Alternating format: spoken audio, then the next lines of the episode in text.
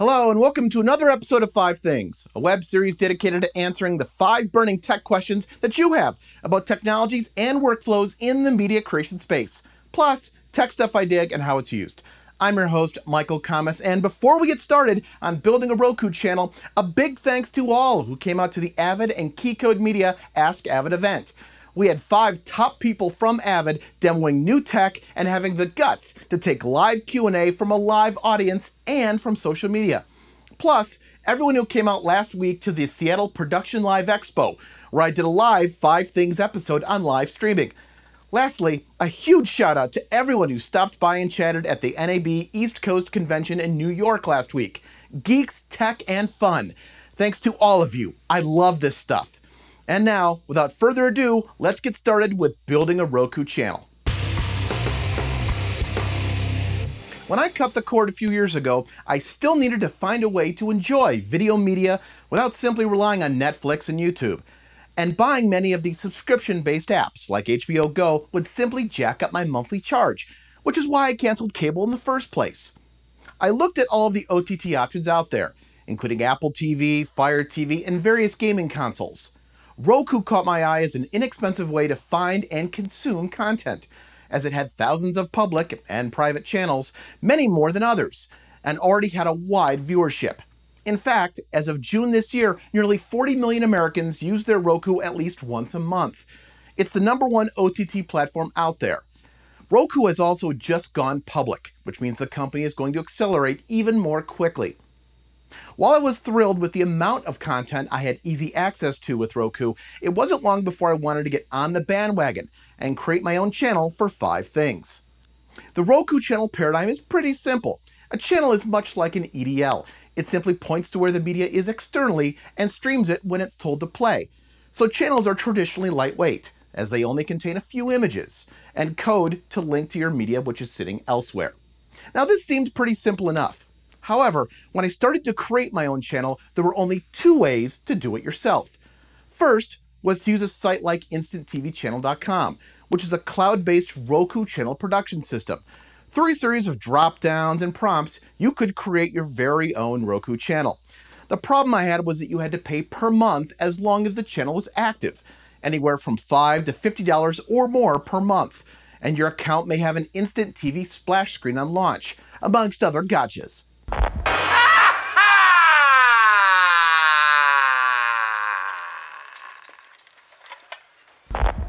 Second way was to develop against the Roku Software Development Kit, or SDK. Programming for a Roku channel is based around the BrightScript coding language, which is a bit like JavaScript mixed with Visual Basic. It took about 100 hours of work and the purchase of an old SD Roku model for testing on legacy gear to get my first channel up and running. And then there was the updates.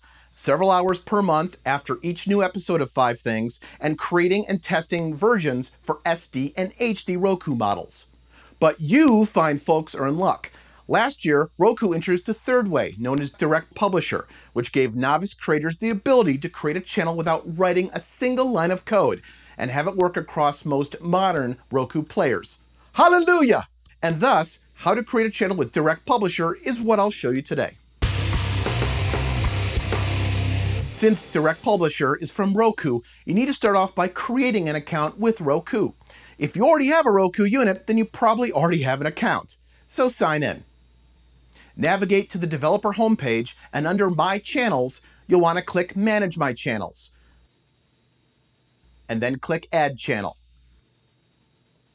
As you can see, we have the aforementioned Developer SDK and Direct Publisher methods.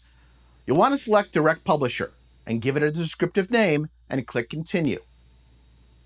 Next, you'll be prompted for a few various options. Where in the world your channel will be available, what language the channel is in, if your channel is intended for children or adults, and a channel vanity code. The vanity code you can pass to potential subscribers, so they don't need to search the store for your channel. Give them the vanity code and they can enter it into their Roku account to immediately get to your channel. Next, you're presented with your feed URL. This is where you may want to pause and watch the rest of this episode because you'll need to determine your feed URL via other methods. Feel free to jump to how do I update my channel for this information, and then come back. I'm going to cut and paste my feed URL, and now tell Roku what format my videos are in. I'll explore the various media types later in this episode. However, I'm going to select Specified in Feed so I can dynamically change the media type at any point in time. Next, we're at the branding page, and this is where you'll upload custom graphics for your channel. It's important to adhere to the graphic specs, or the page layout won't look right. Roku will automagically make all of your graphics work on SD, HD, and UHD models of Roku, so don't worry about creating various versions and resolutions. You can also choose your branding colors to complement your individual style. One thing to remember is that while Direct Publisher makes things easy to get started, it does somewhat limit the layout of your channel. That's the trade-off. If you want total control over your layout, then you'll need to build your channel from the Roku SDK. Next, we need to define categories. Since we're going to define the categories in our feed, we'll select From Feed. Now we need to enter our all-important metadata, channel name, its description, web description, your channel's category, and the uber important keywords. Plus, you'll add a channel poster image. On the next screen, are you making money off this thing? Most likely when you're starting out, the answer is no, so select as such. Next, upload a screenshot. Roku can auto-generate this if your feed URL is ready. If not, upload a 19 by 20 by 1080 JPEG or PNG file. We're now at support information, where you need to enter how Roku can get in touch with you, but also where do you want to drive viewers to to get in contact with you, or see more about your channel and your projects. Click Continue, and you'll see a summary of your channel so far. There are icons next to each section you filled out, so you can see where you may have goofed. Often, you'll see problems next to feed status. Not all errors are showstoppers, and many of the errors you may encounter are easily found in the Direct Publisher Roku forum. Once things are good, click the link towards the top of the page. Sure your channel gets published to your account. This is not public just yet. It's just pushed to your Roku account so you can beta test. Click Add the Channel. Now, move to your Roku unit, and you'll want to navigate to Settings, System, System Update. This will have Roku not only look for updates to your channel software, but also add any channels. Once the Roku unit is updated, you can open the channel and start testing. Boom! You now have the framework for your first Roku channel. Now we need to add some content. If you're going to promote yourself on Roku, you need content, right? One immediate issue that many novice developers encounter is that any Roku channel you create cannot link to YouTube videos, which of course is a popular place to house your media.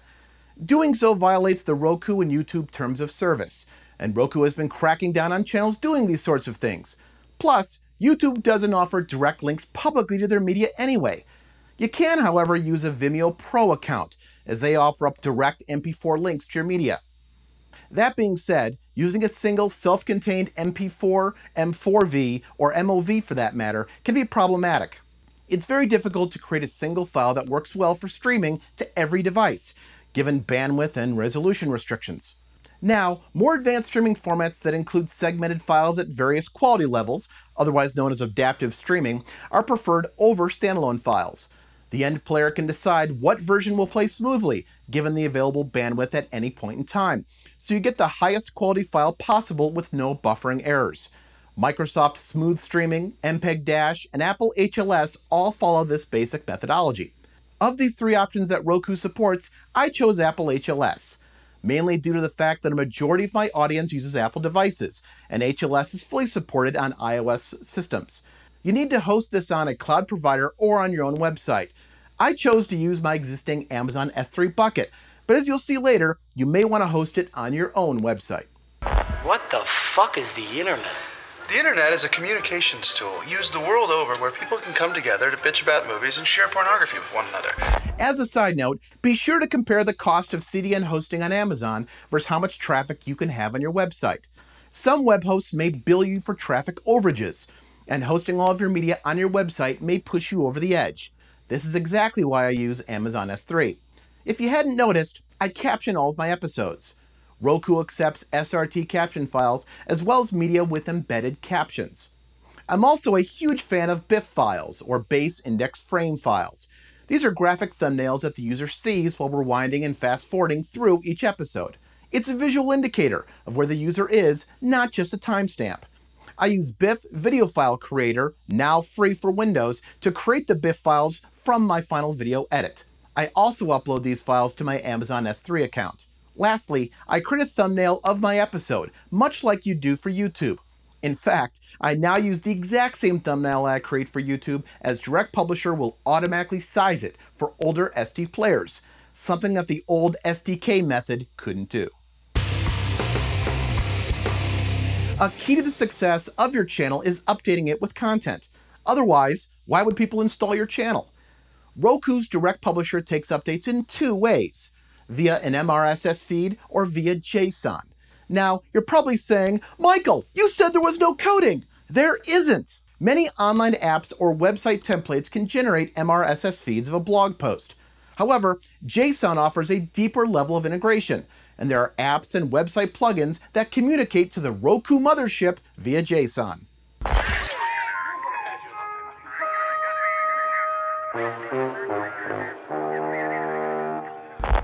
Now, if you use WordPress as your website CDN, then you're aware of all of the plugins to give your site additional functionality.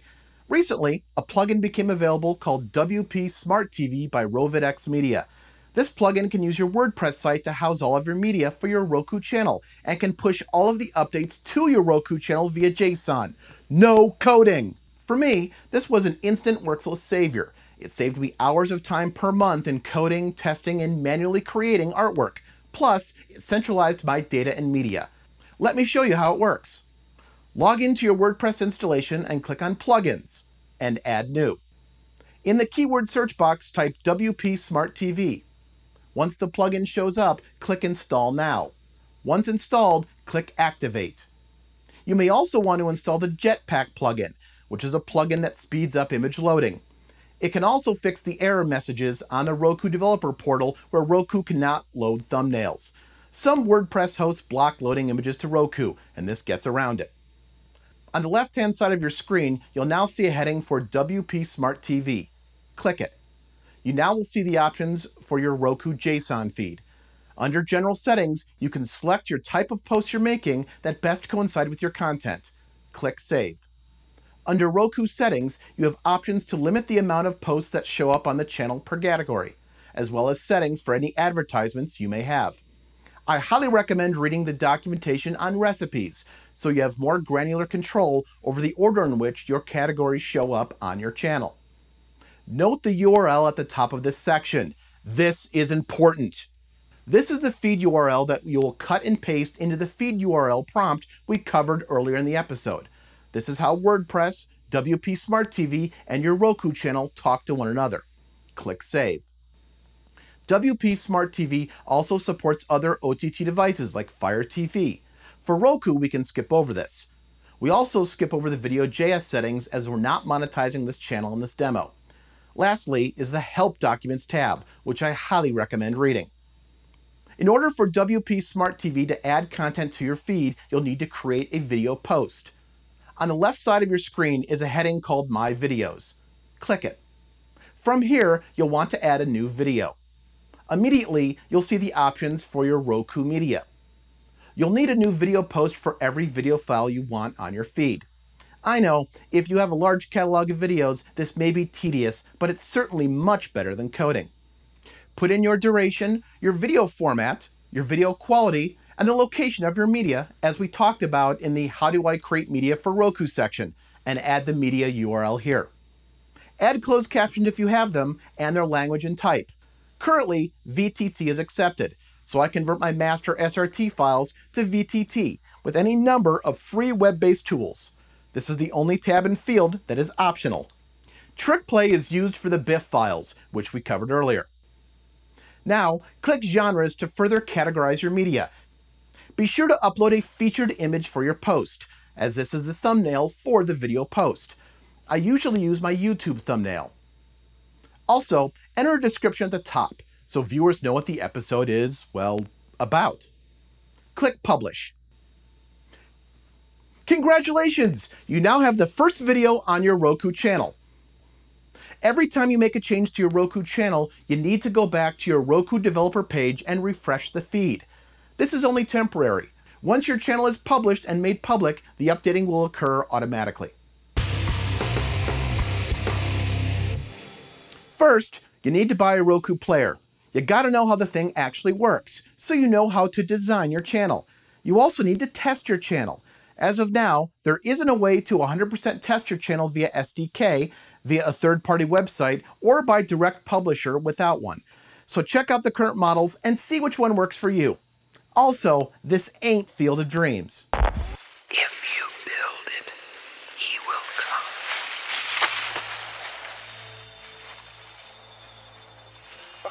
Okay, you must have heard that! Just because you build it doesn't mean people will flock to it, so you need to promote it. This includes Roku themed channel sites, as well as on Roku user forums, plus on your other sites, like YouTube, Vimeo, and other social media channels. Now, as I mentioned earlier, Direct Publisher does have a framework for ads, so you can conceivably make money off of your channel. But if you're not making much on YouTube, do you really expect to make more on Roku? Roku is big, but not YouTube big. It's cool. That's what it's got going for it. Yeah. You don't want to ruin it with ads because ads aren't cool. Exactly. To be clear, I don't recommend Roku as your sole point of distribution. But in the huge marketplace reality where there's competition for eyeballs everywhere, branching out into a realm that has less than, let's say, YouTube means you have another audience to engage with. And 40 million eyeballs per month ain't bad. Have more Roku concerns other than just these five questions? Ask me in the comments section. Also, please subscribe and share this tech goodness with the rest of your techie friends. Acronyms like OTT should surely excite them. Be sure to check out more episodes of Five Things and all of the other great learning content at moviola.com. Until the next episode, learn more, do more. Thanks for watching.